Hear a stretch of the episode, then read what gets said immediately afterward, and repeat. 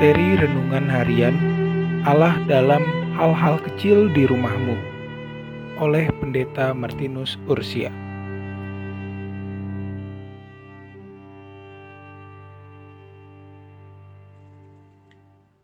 Selamat pagi Bapak Ibu Saudara yang saya kasih dalam Tuhan Yesus Kristus. Pagi ini kita kembali lagi bertemu dan kita membahas satu tema yang menarik. Kalau pada hari pertama kita membahas tentang tema rumah dan rumah tangga. Yang kedua kita membahas tema tentang meja makan. Dan pada hari ini kita membahas tema yang menarik yaitu tentang dapur. Saya ingin membacakan satu ayat dari firman Tuhan. Begini bunyi ayat itu yaitu Matius 6 ayat 26. Pandanglah burung-burung di langit yang tidak menabur dan tidak menuai dan tidak mengumpulkan bekal dalam lumbung namun diberi makan oleh Bapamu yang di sorga. Bukankah kamu jauh melebihi burung-burung itu?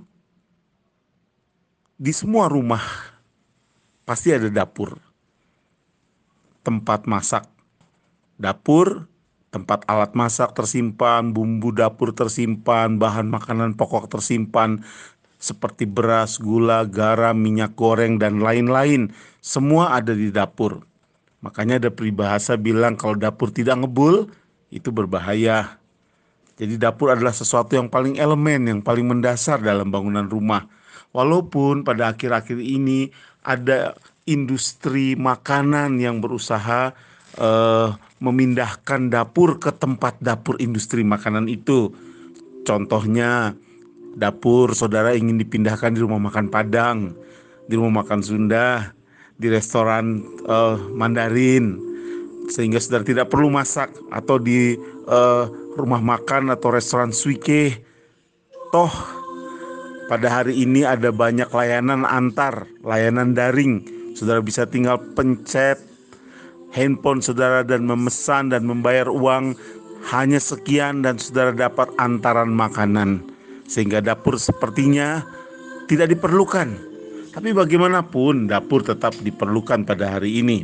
Coba Anda pikir, waktu Anda pergi ke dapur, waktu kita datang ke dapur, pertama kita perlu bahan bakar. Kita perlu bahan bakar. Apinya dari mana?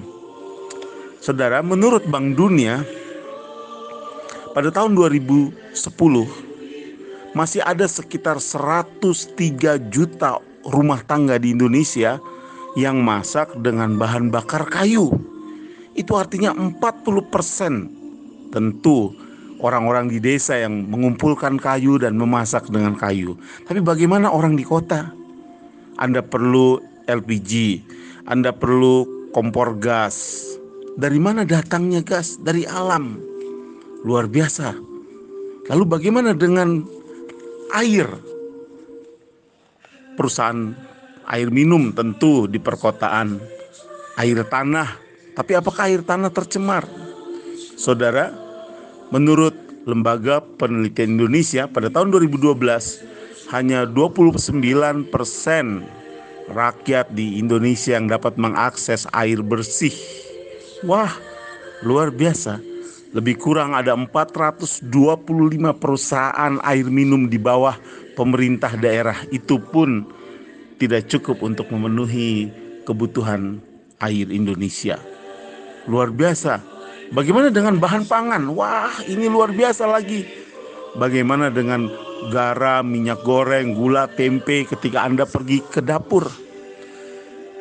Garam sebagian masih diimpor dari Australia, dari India, dari Selandia Baru. Sekitar 450 ribu ton garam menurut majalah Detik.com diimpor. Padahal kita ini negara kepulauan. Bagaimana dengan tempe tahu? Keledai lokal ada.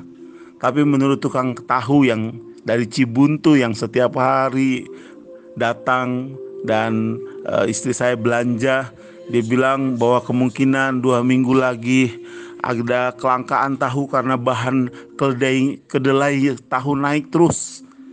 Ya, itulah bahan-bahan yang diperlukan dan yang masih ada dan yang hampir langka. Belum lagi beras dan sebagainya. Saudara, Belum lagi kita membahas di dapur, yaitu berbicara tentang cita rasa masakan. Bagaimana oncom, petai, jengkol tersingkir dengan begitu banyak makanan-makanan asing lainnya. Belum sambal, sambal dabu-dabu, sambal colo-colo, ikan arsik, panggang karo. Apakah akan tersingkir dari percaturan dapur kita? Saudara, pada kita memikirkan tentang dapur kita. Begitu banyak hal yang harus kita pikir tentang dapur. Tapi toh dapur di rumah itu masih diperlukan oleh para ibu, bapak, anak-anak saudara semua. Dari dapur itu kita belajar tentang Tuhan. Benar kata MH Ainun Najib, agama itu sejatinya berawal dari dapur. Maksudnya dia sebagus-bagusnya perilaku seseorang, sebagus-bagusnya ibadah seseorang, itu sangat dipentingkan adalah perilaku yang menyertai orang itu.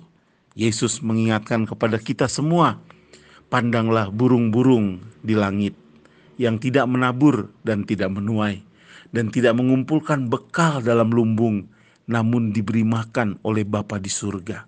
Saudara, bukankah kata Tuhan Yesus, kamu jauh melebihi burung-burung itu? Saudara adalah orang yang dipelihara oleh Tuhan. Di dapur di mana saudara masak, pastikan bahwa Tuhan menolong hidup saudara setiap hari. Mari meyakini bahwa pertolongan Tuhan adalah pertolongan yang sempurna. Bukankah kamu jauh melebihi burung-burung itu? Selamat pagi saudara. Selamat beraktivitas. Tuhan Yesus memberkati.